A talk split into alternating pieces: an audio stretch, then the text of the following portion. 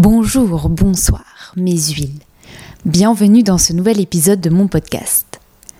Aujourd'hui, je reçois Maxime Bordesoul. On s'est rencontrés à Marseille, même si moi je le suivais sur Instagram et pas lui, mais c'est une autre histoire. Et nous avons passé beaucoup de temps à discuter. Max aime les paillettes, le show, mais reste aussi très simple et sérieux. On parle de son rapport au corps, à la légitimité, de ses belles boucles et de plusieurs autres thématiques que je souhaitais approfondir. J'espère que l'épisode vous plaira. Bonne écoute. Euh, et au-delà de ça, après, euh, quand j'ai grandi, euh, j'ai trop, je me suis senti beaucoup plus compris par les femmes. j'ai tout de suite perçu qu'il y avait une ouverture d'esprit beaucoup plus large et en termes de sensibilité dans les comportements, dans les façons de voir le monde, dans les réactions. toutes les femmes étaient mes sœurs en fait. En fait, je crois que je, je vois la femme et c'est pour ça que j'ai un espèce de, de, rapport de, avec beaucoup de respect et que je pense aussi qui fait que je suis incapable de sexualiser la femme. C'est que la femme, de manière générale, euh, m'inspire beaucoup de, de fraternité. Ouais, c'est de, je me sens compris, je me, je me sens comme elle en fait. Euh, et, et, ça se confirme tous les jours quand je discute avec mes copines, qu'on parle de nos relations, qu'on parle de... C'est comme si elles comprenaient directement souvent ce que je voulais leur dire et vice-versa en fait. C'est comme si je faisais partie d'elles, même si je suis dans un corps de mec, tu vois. Et euh, comment tu dis? C'est un, un, danseur hip-hop qui, fait, qui, qui pop. Bon, je, je m'y connais pas trop, mais, euh, mais quand tu le vois bouger, genre... Il est hyper inspirant. Et, euh, et, sa, et sa meuf, elle, est, elle est incroyable. Elle vient plus du contemporain, elle, à la base, et, ils sont super. Ça a vraiment commencé là Bah ouais. Ah putain, ok. Mais euh, c'est pas grave. J'ai pas fait mes échauffements. Euh. ma, ma. Petite mise en situation. Ok. J'ai l'impression que dès que tu as commencé euh, à danser, tout a été super fluide. Genre tout s'est enchaîné. Euh, ouais, j'ai pas eu trop de. C'est vrai qu'il n'y a pas eu trop de, de blanc. Euh, parce que je pense aussi que je suis pas partie de base avec une ambition. Euh, enfin, ma seule ambition, c'était de danser. Mais euh, comme je suis partie, euh, tu vois, sur mon parcours, j'ai eu des danseurs, des amis, tu vois, qui ont commencé par l'école de l'opéra, où du coup, ils ont commencé dès à l'âge de 7 ans à être dans un espèce de truc d'excellence, où du coup, tout de suite, ils ont vu très haut. Alors que moi, en fait, ça s'est fait plus tard, même si j'ai commencé à danser quand j'étais petit. le moment où j'ai vraiment décidé que je voulais en faire mon métier, j'étais déjà adolescent et j'étais un peu en mode ok, euh, si tu veux ne serait-ce juste que pouvoir danser en faire ta vie, euh, va falloir euh, bosser comme un ouf et va pas falloir être trop fine bouche tu vois. Du coup, euh, très vite, j'étais dans ce truc de euh, je, prends ce que j'ai à prendre euh, et, je dis oui. Et comme je me connaissais pas aussi encore en tant que, en tant que danseur, en tant qu'artiste, je savais que j'aimais danser, que j'aimais le mouvement, mais j'étais très curieux de tout et du coup, je, je, disais facilement oui aux opportunités qui venaient à moi. Ouais, mais il y en avait du coup des opportunités. T'as jamais vraiment parce que direct quand t'es sorti de, l'école, t'as, enfin, t'as été, t'as eu du, du travail quoi. Ouais, mais parce que je, parce que aussi j'ai été prêt à, à, partir comme ça du jour au lendemain, euh, vivre en Israël pour danser dans une compagnie que j'avais euh, jamais vue sur scène et que je savais pas exactement vraiment ce que ça valait, mais euh, juste l'idée de voyager et de pouvoir être payé pour faire ce que j'aime et pouvoir en vivre, ça me stimulait suffisamment pour prendre le risque. Là où peut-être que d'autres danseurs auraient été en mode non parce qu'ils auraient plus déjà su à l'époque ce qu'ils voulaient ou non qui aurait été peut-être plus fine bouche, tu vois. Euh, quand je dis fine bouche, c'est plus spécifique dans ce qu'ils veulent. Alors que moi, au début, j'étais en mode euh, oui, juste pouvoir danser, oui, peu importe, je prends tout. Là où aujourd'hui, maintenant, avec l'expérience, euh, je, serais un peu plus précis dans mes choix, ou peut-être un peu plus avec un regard un peu plus critique, tu vois. mais oui, ça, oui, oui, j'ai quand même eu de la chance mélangée avec ma persévérance, tout ça, tout ça quoi. Mais est-ce que quand même tu as, vécu un, un ou plusieurs échecs, tu vois, qui t'ont un peu quand même qui t'ont mis confronté face à ce truc de euh, ouais ou euh, bon euh, en fait ce milieu il est pas si simple tu vois? Oui bah oui j'ai fait des auditions où où j'ai été recalé direct euh, j'ai eu ces moments-là où je me suis dit en fait euh, à quel moment je vais être suffisamment bon ou spécial pour, euh, pour pouvoir y arriver. Mais c'est vrai que ça, c'était plutôt des événements ponctuels parce que ça n'a jamais été suffisamment intense pour que je me mette en mode ok j'arrête, je prends du recul. J'ai toujours très vite enchaîné. J'avais un nom, bah, j'allais en faire une autre. Et puis c'est vrai que j'ai quand même eu des opportunités qui sont, qui sont enchaînées. Donc ça l'a fait. Mais il y a eu un an quand même sur les cinq ans où j'étais en Israël, où, euh, j'ai un peu battu de l'aile, où, euh, où je savais pas trop euh, vers où m'orienter, si ça allait marcher ou pas.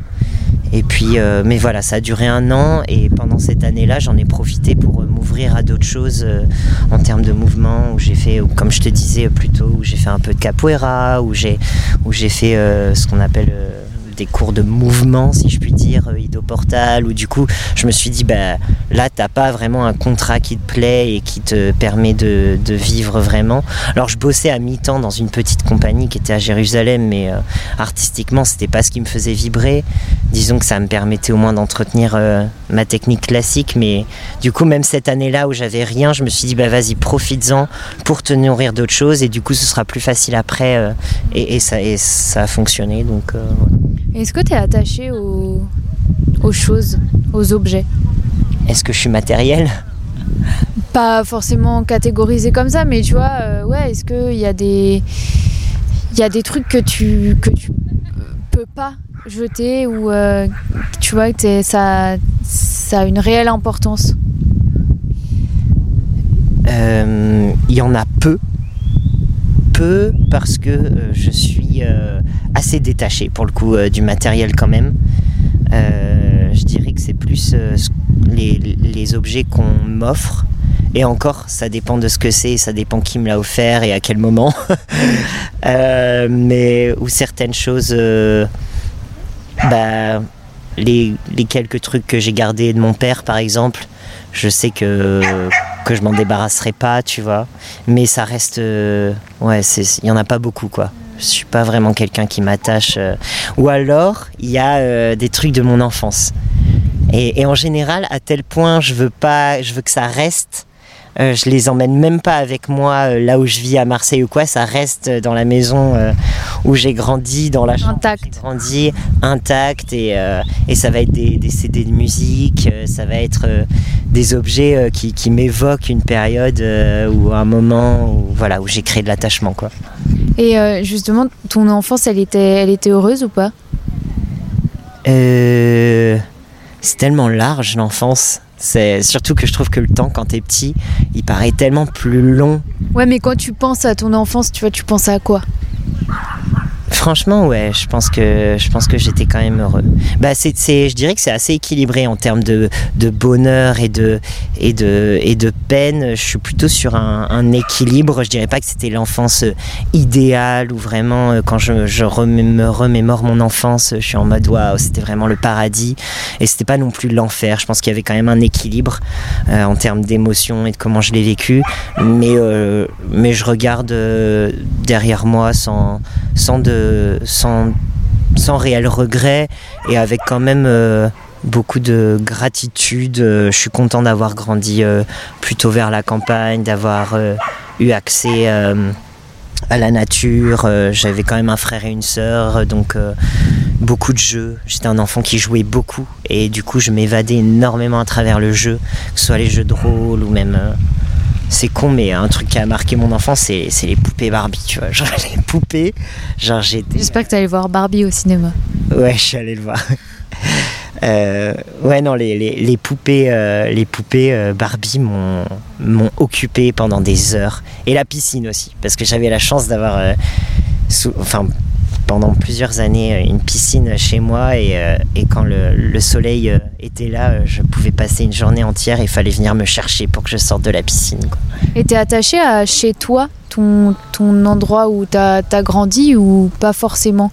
Ou c'est plus des ou c'est plus des moments auxquels où t'es attaché? Tu vois ce que je veux dire?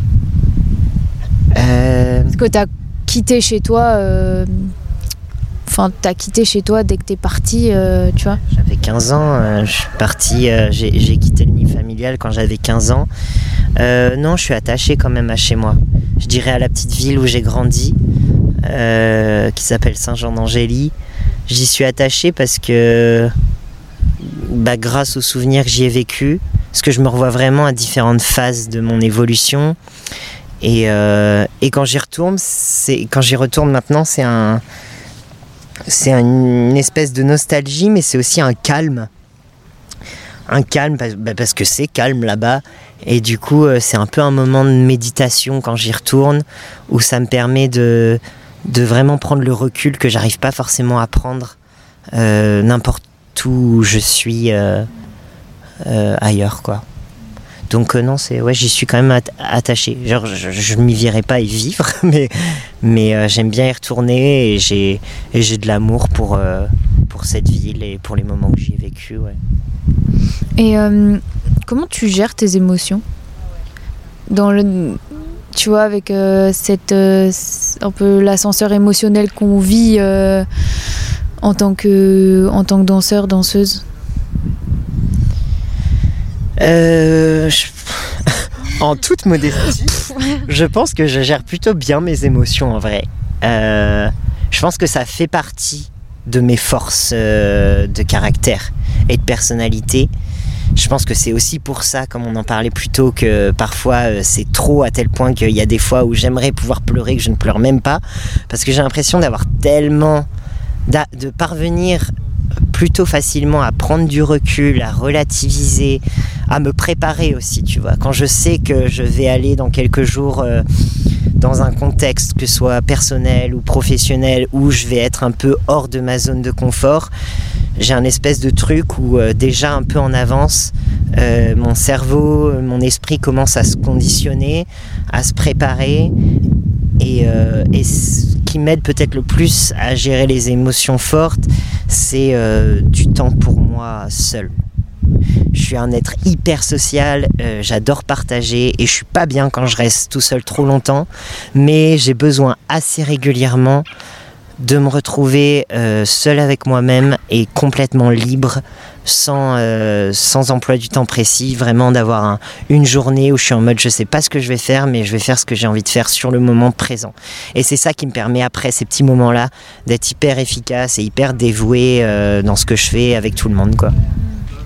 mais c'est aussi je trouve qu'il y a un peu une ambivalence parce que on peut on peut vite être euh, seul entouré mais seul et ça peut aussi euh, bah, être un peu difficile. Je parle dans, je parle pas mal du métier, mais euh, je trouve qu'il y a un peu cette compétitivité quand même, tu vois, qui qui fait qu'on est quand même seul, même si on est entouré. Ouais, ouais, je vois, je vois très bien. C'est vrai.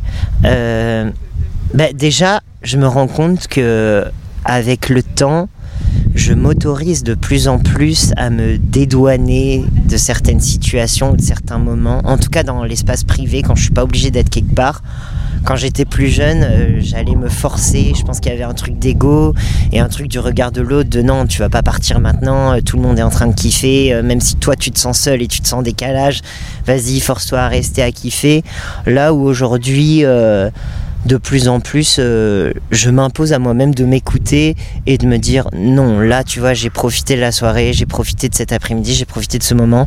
Là, je suis plus en train de prendre du plaisir, même si les autres en prennent.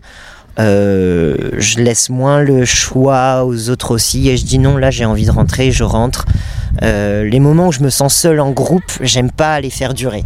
Donc en général, j'essaie de les écourter. Et sinon, dans le milieu professionnel, je me sens rarement seul, je crois. Je crois que peut-être le fait qu'on danse avec des gens, le fait en fait d'être aussi vraiment impliqué dans ce que tu fais sur le moment présent en termes de danse. Euh, c'est pas que je m'en fiche d'être seul, mais c'est que quand je suis seul, je, vais, je vais en profiter pour réviser mes trucs, pour faire mes bails. Et, puis en vrai, euh, j'arrive souvent à connecter au moins avec une ou deux personnes dans le groupe. Et, peut-être que c'est comme ça que je vais gérer la situation, c'est que j'ai peut-être que je vais me mettre plus dans une bulle avec un ou deux individus plutôt qu'essayer de, vraiment faire partie du groupe entièrement et de voilà quoi. Donc je vais essayer de réduire un peu le, le cercle. Et c'est quoi ta, ta, relation aux autres euh, petits euh, par rapport à aujourd'hui? Tu vois, par rapport à tes, à tes amis par exemple euh, comment t'évolues, euh, tu vois, comment tu, tu un peu euh, choisis, enfin comment tu, non, qui est-ce que tu gardes, tu vois? Euh, Ah, c'est compliqué. Mais tu le prends le temps de, enfin, parce que je trouve que ça évolue la, notion d'amitié euh, entre petits et aujourd'hui, ça évolue de ouf parce que les gens évoluent, parce que quand on est petit aussi, on est grave méchant entre nous, je trouve. Enfin. c'est ça en fait, ce que je trouve compliqué, c'est que. Bon, déjà, il faudrait définir petit, tu vois. Parce que je trouve que déjà entre l'enfance et l'adolescence, parfois d'une année à l'autre, j'ai eu des sentiments hyper, euh, hyper variés. Tu vois, il y a eu. Euh, il y a eu des années, euh, c'est con, tu vois, mais par exemple, je repense à l'année de ma quatrième qui a été une année très difficile où j'étais très renfermé sur moi et où j'avais l'impression de m'être euh, éteint un peu, ou euh, où, j'étais un peu en, soumission vis-à-vis de l'autre, où j'étais complètement devenu incapable de, de m'imposer en tant que personne et où j'étais pas bien. Et tu vois, un an après, après, il y a des facteurs extérieurs aussi, hein, euh, dans lesquels je ne vais pas rentrer dans les détails, mais il y a eu des changements d'établissement, il y a eu des changements, il y a eu des déménagements, il y a eu des choses qui ont, qui ont joué là-dessus. Mais, euh, mais à une année près, tu vois, l'année d'après, j'étais euh, avec un groupe d'amis hyper solide, où j'étais celui qui faisait rire les gens, où j'étais peut-être considéré un peu plus comme populaire, comme on disait à l'époque, tu vois. donc c'est vrai qu'entre l'enfance et l'adolescence, il y a eu des, il y a eu des, des grosses variantes. Et euh, c'est quoi Tu te sentais comment Enfin, tu t'aimais bien être populaire ou, ou pas vraiment? Ouais, quand même. je vais pas faire genre. J'allais dire sois franche. ouais. Non, je vais, je vais pas faire genre. Euh, je pense que. Alors, est-ce que c'est un truc qu'on a tous en commun, les artistes ou les danseurs ou euh, Je pense qu'il y a un besoin de, se montrer quand même. Il y a, il y a un besoin. Euh, en tout cas, moi, je sais que je suis né avec cette envie euh, d'être vu, de briller. Alors, est-ce que c'est venu d'un manque d'intention dans la plus jeune enfance? J'en sais rien. Tu vois, est-ce que c'est venu pour combler un truc ou est-ce que je suis simplement comme ça ou est-ce que c'est ma mission de vie? J'en sais rien. Mais, mais j'ai toujours aimé j'ai toujours aimé quand même euh, attirer l'attention vers moi. Euh, ce qui diminue, en tout cas ce qui, devient un peu plus sain avec le temps, puisque maintenant j'arrive à, à mettre plus en retrait euh, quand il faut, à être un peu plus dans l'écoute, là où un peu plus jeune, parfois j'étais peut-être un peu encore plus égocentrique que je peux l'être parfois. Euh, mais je sais que voilà, j'ai toujours euh, voulu euh, être sur scène, j'ai toujours voulu briller, j'ai toujours, toujours attaché de l'importance, un peu trop d'importance même aux apparences. j'aimais bien jouer, jouer un peu la diva, et je pense que c'est parce que aussi je, suis pas né dans une famille qui qui ressemblait à ça. Je suis pas né dans, dans le corps d'une diva. Je suis pas né dans le, dans le corps de la, de la meuf populaire des films américains. Je suis, je suis juste né dans le corps de Maxime, né à Saint-Jean-d'Angély, euh, 1m67, euh, euh, avec des poils aux pattes, tu vois. Et malgré ça, à l'intérieur de moi, j'avais envie d'être euh, cette blondasse populaire euh, qui fait tourner la tête des hommes. Et du coup, euh, du coup, cette frustration, je pense, elle, euh, je venais la combler en, par l'humour, par, euh, par euh, le fait de porter ma voix, par le fait de, de me démarquer, par le fait de. Et, et je sais pas pourquoi j'avais cette attirance à la. Et, mais, et c'est marrant parce que c'est vachement théâtral ce que tu me dis. Toi, ça. ça... Tu, tu parlais beaucoup. Euh, Enfin, la parole, elle, est, elle était assez libre chez toi ou pas vraiment? Justement, c'était un peu, euh, un peu un frein et du coup, tu as choisi la danse pour euh, plus t'exprimer euh, facilement. Euh, Honnêtement, je l'ai non, j'ai pas trop vécu comme un frein et je me souviens au contraire. Enfin, je sais que j'ai toujours été très bavard et je criais. Je me souviens qu'on me disait tout le temps arrête de crier dans la famille, arrête de crier, on t'entend, arrête de crier. Alors est-ce que c'est parce que je suis né à moitié sourd, j'en sais rien, mais j'ai toujours, euh, j'ai toujours crié. Ben maintenant, je me pose la question parce que parfois, je suis obligé quand même souvent de dire Hein? Ouais. Hein? Genre, non, plutôt pardon. Et euh, par- euh, souvent, je dis pardon. Tu feras attention, peut-être tu le remarqueras, mais souvent, je demande aux gens de répéter. Et, et- et du coup, je me, je me pose la question depuis quelques années est-ce que sans le savoir, euh, j'ai pas une, une oreille hyper fine? Et en même temps, euh, je me souviens avoir fait les tests petits et tout, et il n'y a jamais eu vraiment de réel problème. Est-ce que c'est un manque d'attention? J'en sais rien, mais en tout cas, je sais que j'ai toujours été bavard. J'ai toujours beaucoup parlé, qu'on me disait souvent arrête de crier. Et je me souviens que ma mère, euh, ma mère qui a quand même vachement pris ma défense vis-à-vis de cette euh, féminité euh, qui était très très claire avant même qu'elle soit claire pour moi, cette exubérance, ce côté extraverti qui fait partie de moi était très présent quand j'étais petit parce que quand t'es petit t'as pas conscience de ça, ça va être mal perçu ou ça c'est trop, du coup t'es juste toi-même. Et je me souviens que souvent euh, ma mère était un peu la barrière avec parfois les autres membres de ma famille en disant laisse-le s'exprimer, laisse-le s'exprimer, c'est bien de s'exprimer. Donc j'ai quand même eu la chance d'avoir euh, cette valeur-là de, de, de, de l'expression. T'as eu des moqueries ou pas? Euh, Parce que j'ai l'impression que t'en avais un peu rien à foutre si t'en avais quoi. Mais en fait, je pense que tout ce qui fait moi et tout ce que j'ai évoqué avant était tellement fort que je pouvais pas faire semblant trop longtemps. J'ai réussi à faire semblant un peu plus vers l'adolescence quand j'étais un peu plus grand, que j'essayais de me noyer euh, dans, dans, le, dans, dans les normes, mais, euh, mais ça a toujours été quand même euh, quelque chose que je pouvais pas vraiment contrôler. Et du coup, j'ai toujours continué d'être moi-même malgré les, les moqueries, mais oui, j'en ai eu.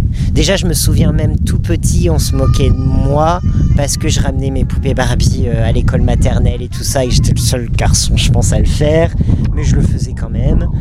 Euh, je me souviens au collège que euh, j'ai eu des moqueries vis-à-vis de mon homosexualité que j'ai que fini par assumer vers la fin du collège.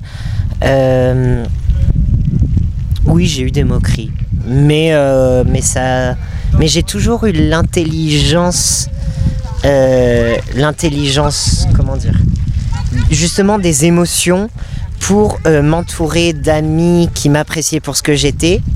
Et du coup, je me suis toujours sentie protégée, tu vois. T'étais bien entouré en fait. Ouais, j'étais bien entouré. Par exemple, quand j'étais au collège, euh, vers la fin du collège, quand j'ai assumé mon homosexualité, eh ben, j'étais ami avec euh, quelques meufs qui étaient considérées justement comme les meufs populaires, qui elles-mêmes étaient parfois en couple avec les mecs qui pourraient potentiellement me faire chier.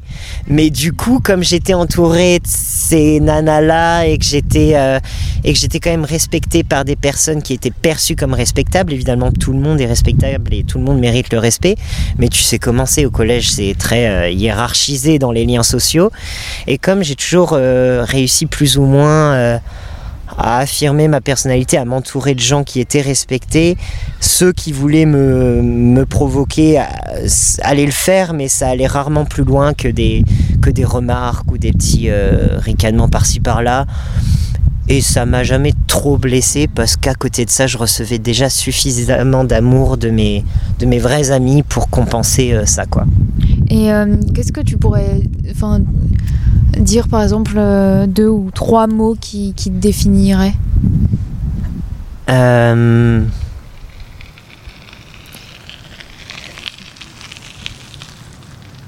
Rêveur. J'hésitais entre rêveur.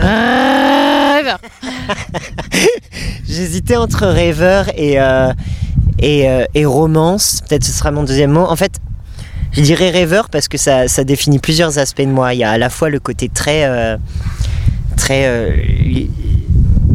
comment dire? En fait, il y a tout ce qui est rêveur peut me définir dans le sens où j'adore m'évader, j'adore rêver, que ce soit d'amour, je suis très dans, dans le beau, dans, dans, dans, le, dans le monde de l'invisible, dans, dans, dans plutôt ce qui plane que ce qui est vraiment euh, enraciné dans le sol. Et ça se retrouve même dans mes défauts dans le sens où je suis assez tête en l'air. J'ai pas je vais je vais avoir une mémoire hyper sélective. Je vais pouvoir retenir en, détail des choses qui m'ont vraiment traversé émotionnellement. Et ça peut être quelque chose que tu vas me répéter 20 fois par jour euh, si c'est très factuel et que j'y porte pas d'intérêt, je vais pas le retenir. Et euh, les chiffres, c'est très abstrait pour moi. Euh, tout ce qui je suis pas du tout cartésien, terre à terre. Je suis vraiment cette espèce de brume, de brume volatile. L'administration, non merci. Ah non, l'administration, c'est limite une hantise. Alors pareil, avec l'âge, euh, j'essaie d'équilibrer tout ça et de d'ancrer un minimum euh, mes pieds dans le sol pour, euh, pour rester connecté à cette réalité. Mais c'est comme... Enfin moi j'aime bien croire... enfin j'aime bien cette idée de réincarnation, de notre corps c'est un véhicule, mais qui on va changer de véhicule peut-être, et c'est comme s'il y a toujours une partie de moi qui est encore très détaché de, mon corps et de cette réalité-là qui m'entoure. Et j'y suis, mais euh, je suis pas que là, quoi. Je suis. Euh, voilà, donc je dirais que le, côté euh, rêverie et. ouais, rêveur, je sais pas. Il y a peut-être d'autres mots qui seraient plus. plus bon, rêveur, c'est, ça veut dire aussi beaucoup pour toi. Et tu as beaucoup parlé du, de ton corps sans, enfin, à plusieurs moments là. Euh, et j'aimerais bien qu'on parle un peu de ça. Euh, comment, as, comment tu gères ton rapport au corps Comment tu as pu le gérer Est-ce que c'est quelque chose de compliqué? Oui. Je pense que c'est compliqué pour la plupart d'entre nous. Donc c'est pas genre le scoop du siècle, mais mais ça s'est quand même vachement arrangé avec le temps. Je sais, euh, quand j'étais jeune, euh, j'ai toujours eu un, bon coup de fourchette. Hein. J'ai toujours été très gourmand. Et quand j'étais petit, que je m'étais pas encore euh, vraiment connecté à mon corps et que je m'étais, que j'avais pas vraiment encore découvert toute, euh, toute cette liberté qui peut nous apporter à travers le mouvement et tout, euh, bah, du coup, j'étais, j'ai toujours été plutôt petit de taille. J'étais peut-être un peu plus un peu plus en chair, on va dire, même si j'ai jamais basculé du côté de l'obésité. J'ai jamais eu euh, un physique euh, hyper euh, longiligne, hyper élancé. Et en même temps, tout ce qui me plaisait en termes esthétiques dans cette réalité, ça allait être au contraire ce côté étiré, long, fin. J'aime beaucoup la finesse. J'aime beaucoup les lignes. J'aime, tu vois, genre si on était dans le Seigneur des Anneaux, j'aurais voulu être un elfe, j'aurais pas voulu être un nain, tu vois. Enfin, c'est con, tu vois, mais mais j'ai toujours eu cet amour de, de, la finesse, que ce soit dans le mouvement, dans l'architecture, dans... je suis plus connecté à l'art gothique, à l'art roman, enfin à travers tout. Et du coup, j'avais un peu cette frustration de pas être né dans un corps euh, qui exprimait cette, euh, cet esthétisme-là et donc euh, je me suis toujours euh, trouvé euh, gros, j'ai toujours eu des complexes sur la forme, de, sur ma physionomie. tu as parlé de tes poils tout à l'heure Moi, je parlais de mes poils, c'était plus pour faire référence de manière générale au fait que euh, quand je rêvais d'être cette, euh, cette Kimberly populaire au bahut, déjà euh, c'était compromis parce que déjà je sortais du lot et que j'allais pas être cette norme, cette poupée Barbie de la société, puisque de toute façon, je suis né dans un, dans un corps de garçon. Donc c'était les poils en soi, j'ai rien contre les poils, c'était plus pour faire allusion au côté hormonal de la chose que, que je suis né dans un. Dans un... Non, mais t'aurais pu être complexé par poils. Euh, oui, bah de toute façon tu l'as notifié. Je, j'aime bien les poils sur. Euh, alors j'aime les sur les autres. Garde tes poils. non, mais en vrai, euh, quand je vois des poils sur un homme, euh, je, trouve ça très bien. Ça, ça me dérange pas du tout. Je peux même trouver ça attirant. Les poils sur une femme, de toute façon, qu'elle en ait ou pas, en termes d'attirance, ça change rien puisque je suis pas attiré de façon sexuelle par le corps de la femme, même si je trouve que le corps de la femme est magnifique et que je le trouve dix fois plus beau que le corps de l'homme. Mais qu'une femme qui a des poils, ça me dérange pas du tout non plus. Au contraire, je trouve que c'est, euh, un acte euh, que je trouve, euh, même si c'est de plus en plus courant et tant mieux, que je trouve plutôt courageux et, et, qui sert aussi à ma cause, parce qu'en fin de compte, peut-être que si on n'avait pas attribué les poils à l'homme de base, j'aurais pas besoin d'enlever mes poils à moi pour exprimer ma féminité au reste du monde puisque les poils ne seraient pas attribués à la masculinité.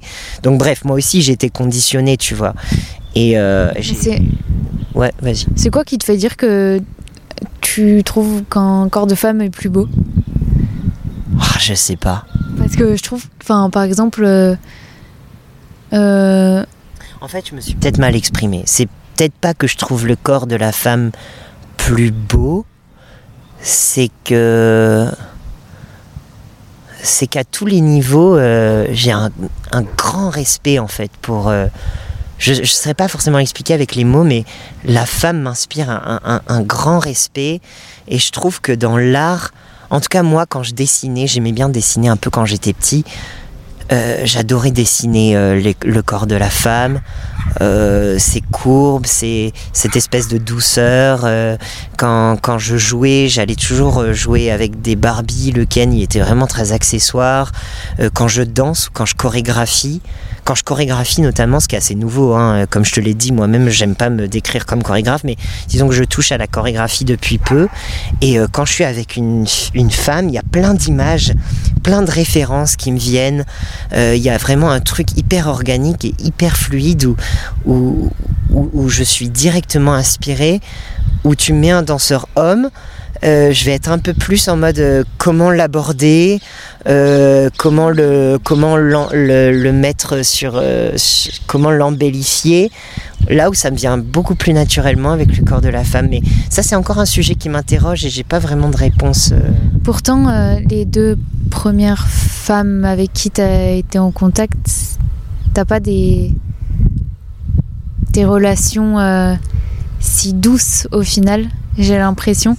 Donc c'est marrant. Euh, et même physiquement. Euh, même physiquement, pour le coup, c'est pas. C'est pas ça, quoi. Non, même sans pas au-delà de ça, tu vois, c'est.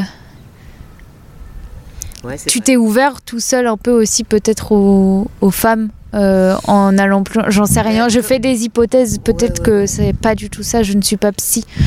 Ben, en fait, je pense qu'il y a plusieurs choses qui rentrent en jeu. Je pense qu'il y a euh, déjà quand même, si je rentre euh, sur le côté un peu plus psy de la, question, quand même, tu vois, ma, ma mère a été une vraie force protectrice pour moi. Mm. Elle a été très dans la protection, Peut-être parfois trop, j'en sais rien, nulle part on est parfait, mais, mais elle a été une vraie force pour moi et ma première vraie connexion euh, très profonde en termes de... Vraiment, ma, mère, quand j'étais petit, c'était, c'était ma zone de confort, c'était l'amour le plus inconditionnel. Euh, et au-delà de ça, après, euh, quand j'ai grandi, j'ai trop, je me suis senti beaucoup plus compris par les femmes euh, j'ai tout de suite perçu qu'il y avait une ouverture d'esprit euh, beaucoup plus large et en termes de sensibilité dans les comportements, dans les façons de voir le monde, dans les réactions. Euh, toutes les femmes étaient mes sœurs en fait. En fait, je crois que je, je vois la femme et c'est pour ça que j'ai un espèce de, de, rapport de, avec beaucoup de respect et que je pense aussi qui fait que je suis incapable de sexualiser la femme. C'est que la femme, de manière générale, euh, m'inspire beaucoup de, de fraternité. Ouais, c'est. Je me sens compris, je me, sens comme elle en fait. Et, euh, et, ça se confirme tous les jours quand je discute avec mes copines, qu'on parle de nos relations, qu'on parle de. C'est comme si elles comprenaient directement souvent ce que je voulais leur dire et vice versa en fait. C'est comme si je faisais partie d'elles, même si je suis dans un corps de mec, tu vois. Comment on fait des choix ah, euh... Déjà, je trouve que c'est pas tous les jours euh, qu'il y a des, vrais choix à faire. Euh, la plupart du temps, les choix que j'ai à faire, ils sont tellement clairs que je les vis pas comme des réels choix. Par contre, quand il y a un réel choix à faire, c'est très dur. Je pense que les choix, ils se font. Je pense qu'il y a plusieurs ingrédients. Il y a le temps, s'octroyer le temps nécessaire euh, selon le choix qui est à faire. Plus le choix est dur et difficile, plus le choix est important, euh, plus il faut s'octroyer le temps nécessaire pour le faire. Euh, plus il faut être honnête aussi et au fur et à mesure du processus intérieur qui se passe, le partager avec les personnes qui vont être, qui vont subir les conséquences de ton choix, être transparent avec ces personnes-là, parce que mine de rien, ça permet une petite sécurité, que si tout d'un coup tu as un changement, ben, il sera moins soudain, parce que les personnes qui vont être affectées par ce choix, elles vont savoir depuis le point A que tu es passé par le point B, puis par le point C, puis que tu es revenu au point B. Donc être transparent, je trouve que ça va apporter une certaine sécurité autour de soi et donc pour soi, puisque souvent ce qui fait peur aussi, c'est euh, l'impact que ton choix va avoir.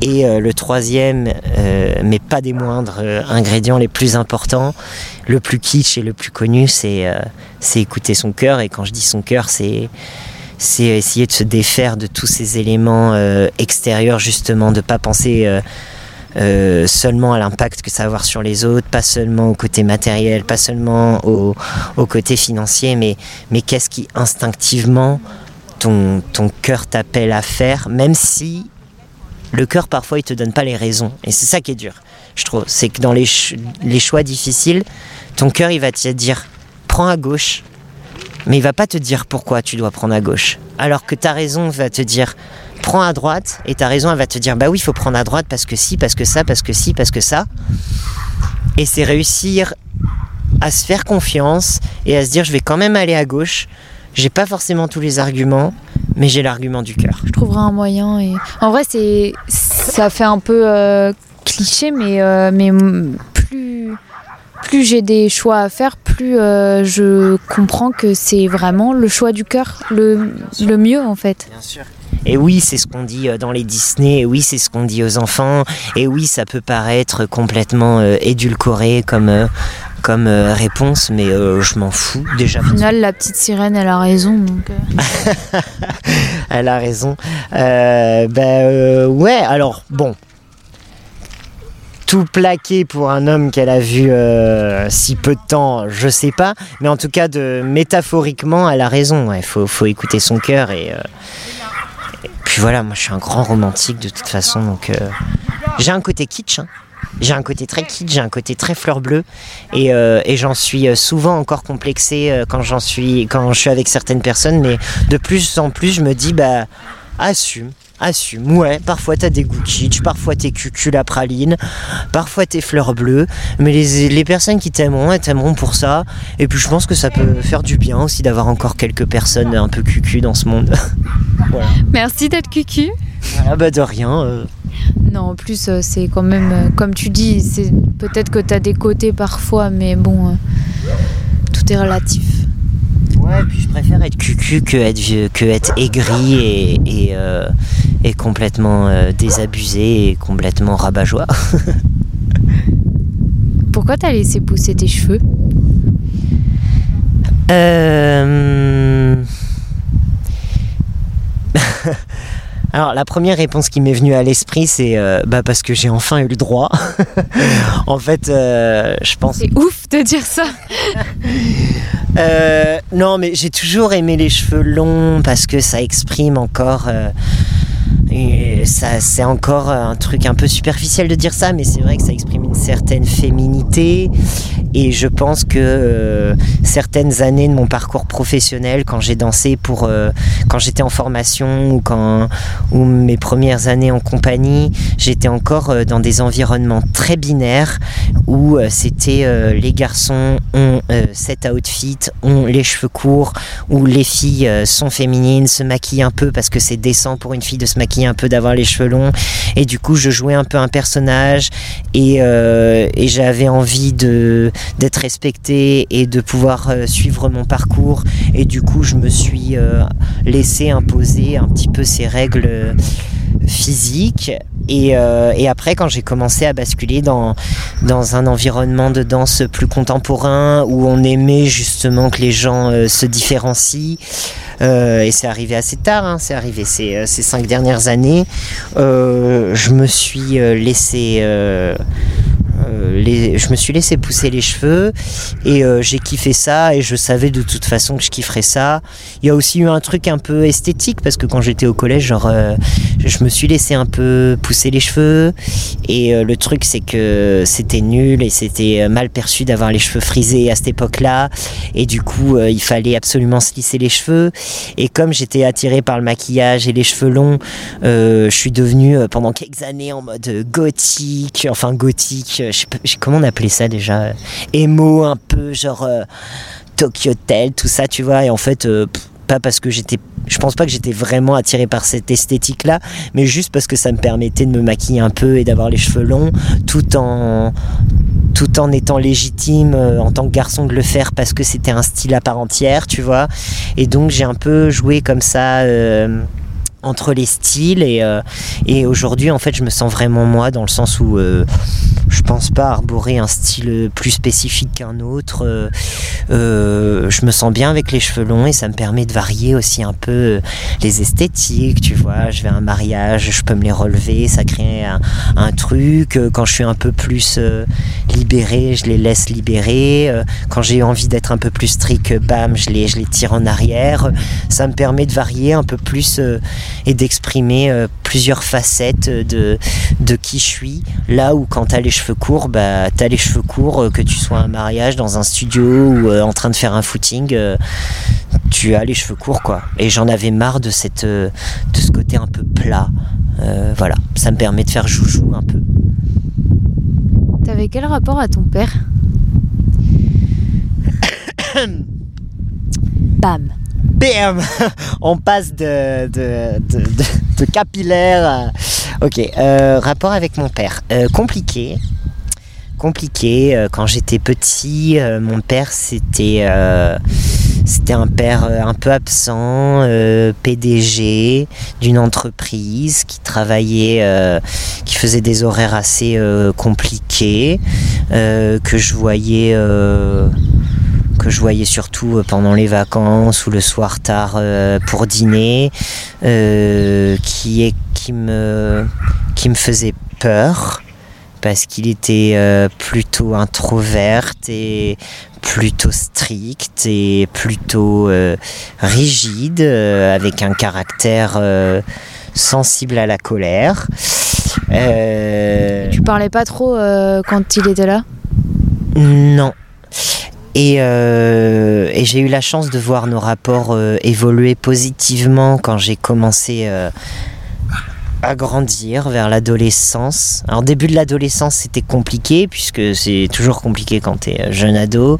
Mais disons que dès que je suis devenu jeune adulte ça a été c'était beaucoup mieux. je pense parce qu'on a tous les deux fait du chemin.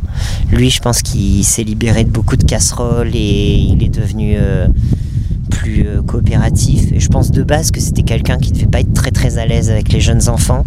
C'était un grand intellectuel euh, qui aimait la culture, ça on le partageait. C'était un homme de théâtre qui aimait écrire, qui aimait jouer la comédie. D'ailleurs, je, je, le voyais jamais aussi libéré que quand il était sur scène et qu'il jouait un rôle, beaucoup plus que, que le papa euh, qui était à la maison.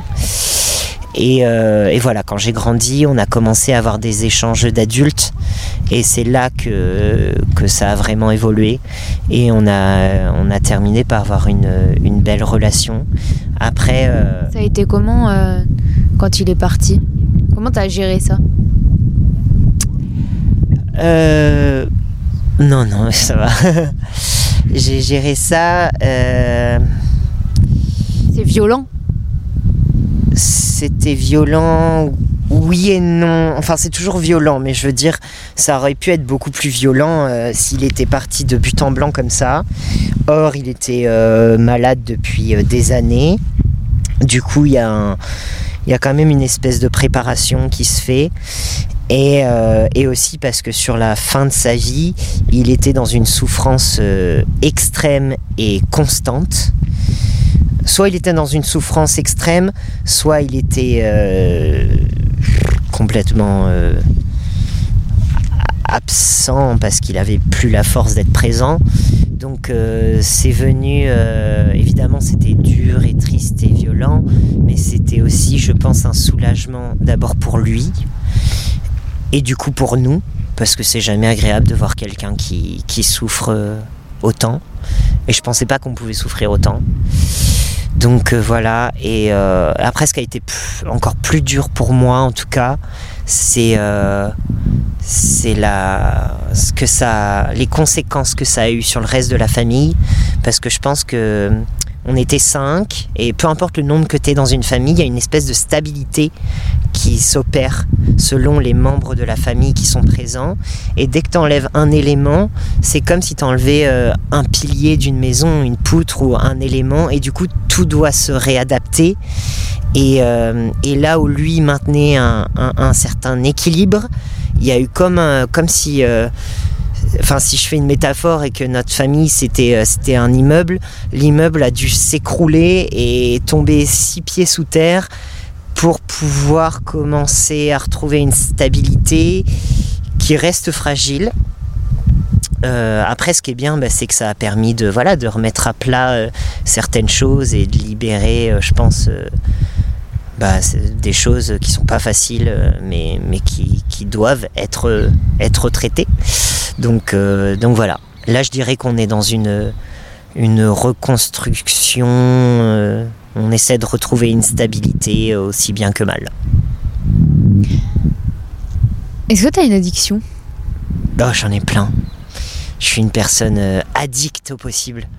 Euh, enfin, je dis ça, il y, a- bien pire que moi, mais, euh, mais je suis quelqu'un, genre, quand j'aime quelque chose, ou que j'aime quelqu'un, ou que j'aime faire quelque chose, euh, faut pas me demander deux fois pour y retourner, quoi.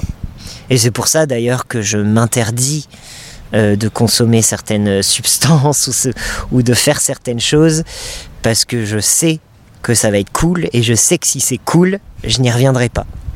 Euh, j'ai une addiction au tabac, j'ai eu une addiction euh, à la weed, j'ai une addiction à la romance, j'ai une addiction au chocolat noir, j'ai une addiction, euh, j'ai une addiction.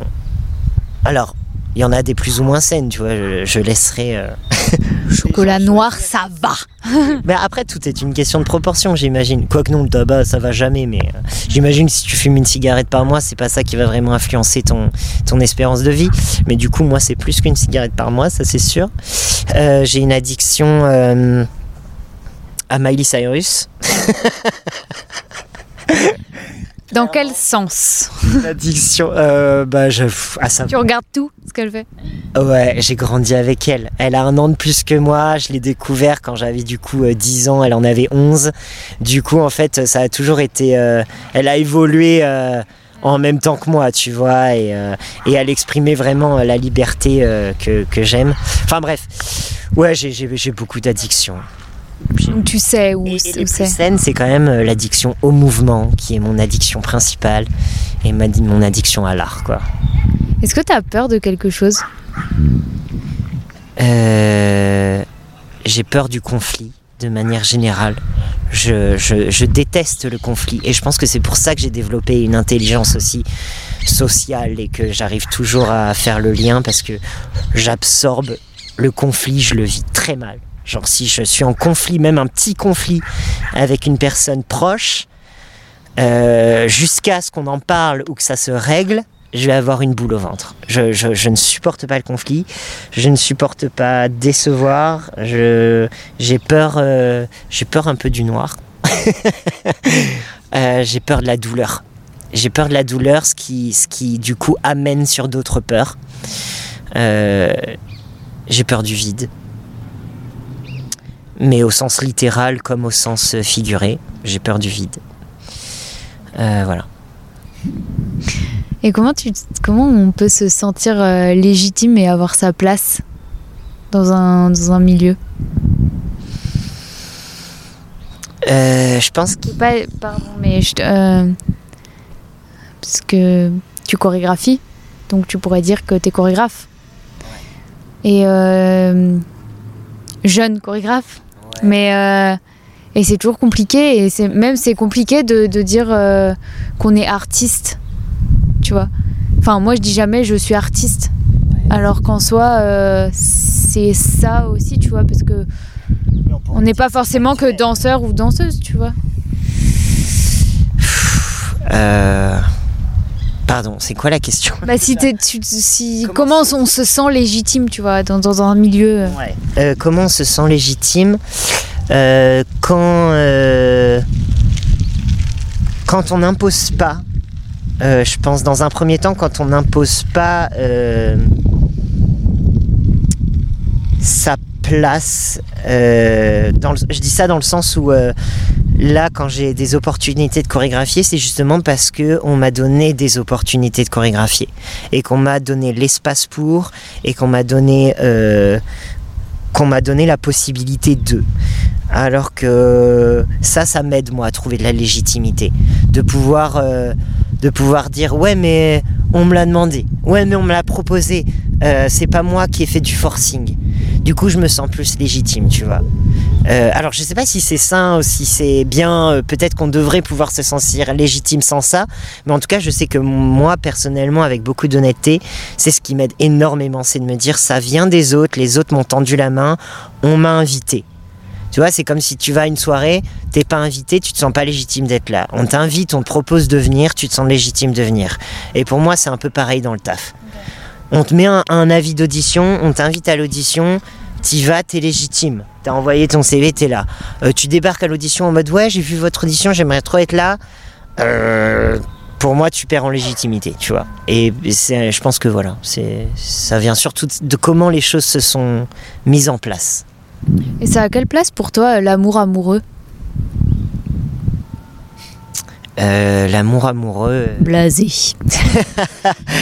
Non, ça, ça me fait, ça m'ennuie d'être blasé parce que je sais que je le suis un peu parce qu'il y a des moments où euh, où, où- où je où j'ai peur de pas de pas avoir la chance de, de vivre euh, ça et en même temps euh, ça reste euh, ça reste euh, ça a la plus belle place dans ma vie. Ça a la place principale. Ça c'est euh, je, je serais capable de, de faire beaucoup de choses, je pense, pour l'amour amoureux. Et c'est à la source de d'énormément de mes inspirations. L'amour amoureux, c'est quelque chose qui me fascine de par son mystère, de par son incertitude, de par sa fragilité, de par son inconstance, de par sa... On pourrait presque la comparer au mouvement. L'amour amoureux, c'est, je sais pas, c'est, c'est tellement concret et abstrait à la même fois que, à la fois que ça, ça a une place primordiale pour moi Ça peut être dangereux aussi. c'est dangereux, c'est ça peut être tout aussi beau que ça peut être laid quand ça se passe mal. C'est euh, pour moi, la- enfin, bon, déjà l'amour de base, sans parler de l'amour amoureux, pour moi c'est comme la lumière, ça fait partie des, des fondements de, tout ce qu'on est, au-delà de la réalité. Et, euh, et l'amour amoureux, euh, pour moi, c'est euh, parmi tout cet amour qui est, qui est partout, c'est celui qui va venir t'élever encore plus et t'aider à, à faire et à, à élever les autres aussi. Quand il est sain, quand il est réel. C'est quoi pour toi être artiste? Euh, bah pour moi, il y a un peu de définition.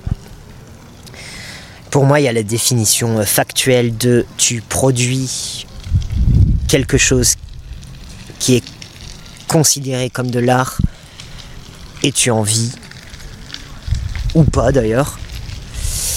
Et il y a la définition euh, peut-être un peu plus euh, réelle, où, euh, où, du coup tu es plus proche de, de, ce que même définit l'art, c'est-à-dire créer, créer. Je pense qu'il y a l'idée du coup de création.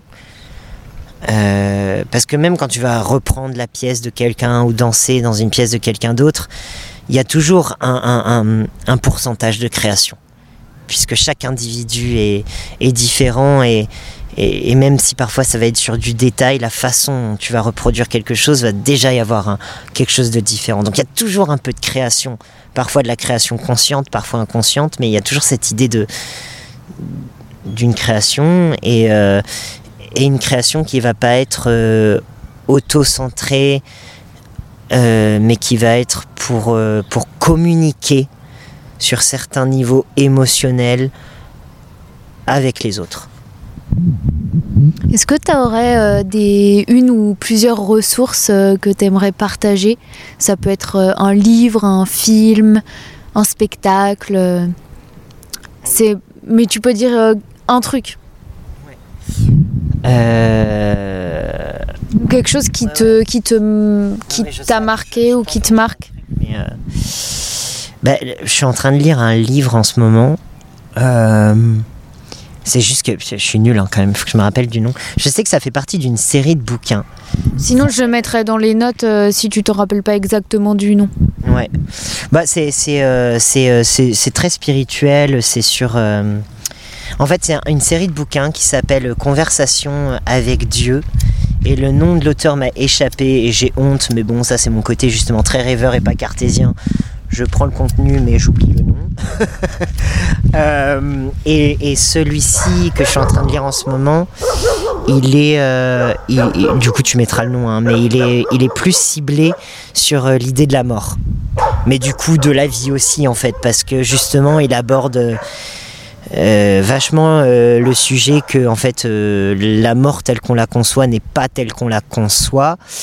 Et, en effet il y a un peu un avant et un après encore que puisque la notion du temps elle-même est remise en question dans ce bouquin là et ce que j'aime bien c'est qu'en fait c'est une conversation du coup le livre où c'est l'auteur qui, qui pose des questions sur tous ces sujets là euh, à ce qu'on pourrait euh, appeler Dieu, ce qu'ils appellent Dieu dans le livre, mais c'est pas un Dieu qui appartient à une quelconque religion.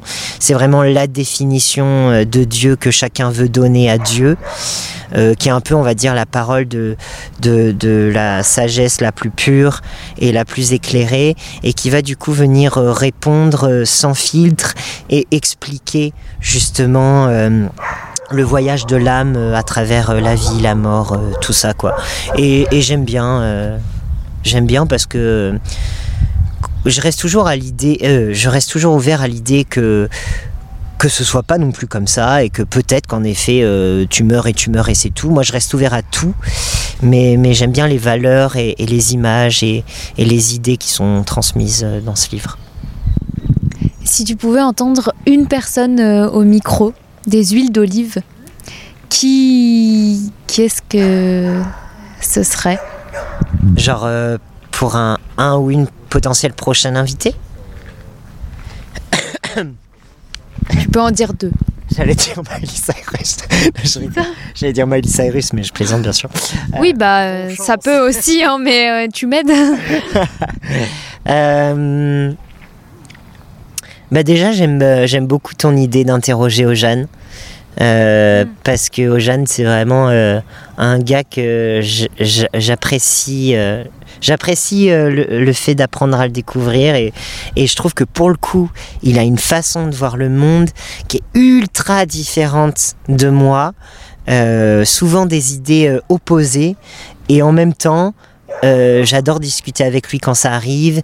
Et, euh, et en plus de ça, on a quand même des points communs. On est tous les deux danseurs. on- voilà, donc euh, non, c'est un gars que, que moi-même j'aimerais bien interroger sur plein de sujets. Donc j'ai hâte, j'ai hâte que tu l'interroges et d'écouter ce qu'il ce qu'il a à dire. Tu participeras à l'interview si tu veux. Oh non, non, non, je, fais, je fais ma route. Je- tu vois, justement, je me sentirais pas légitime. Et euh, Interviewer non, de participer à l'interview. Non, non, non, je, non, non, je suis déjà très honoré euh, d'avoir cette conversation avec toi. Et, euh, et, et je ferai comme tout le monde, j'irai sur les réseaux et j'écouterai cette interview avec euh, beaucoup de plaisir et d'humilité. Merci Maxime. Merci à toi. Alors, avez-vous aimé nous écouter? Si c'est le cas, vous pouvez vous abonner sur toutes les plateformes de podcast, mais aussi sur mon compte Instagram Les Huiles d'Olive pour être au courant de toutes les actualités. Vous pouvez liker, commenter, mettre des étoiles et même apporter une touche financière via Acast Supporter. Toutes les références sont dans les notes. On se retrouve dimanche prochain pour un nouvel épisode. Bisous.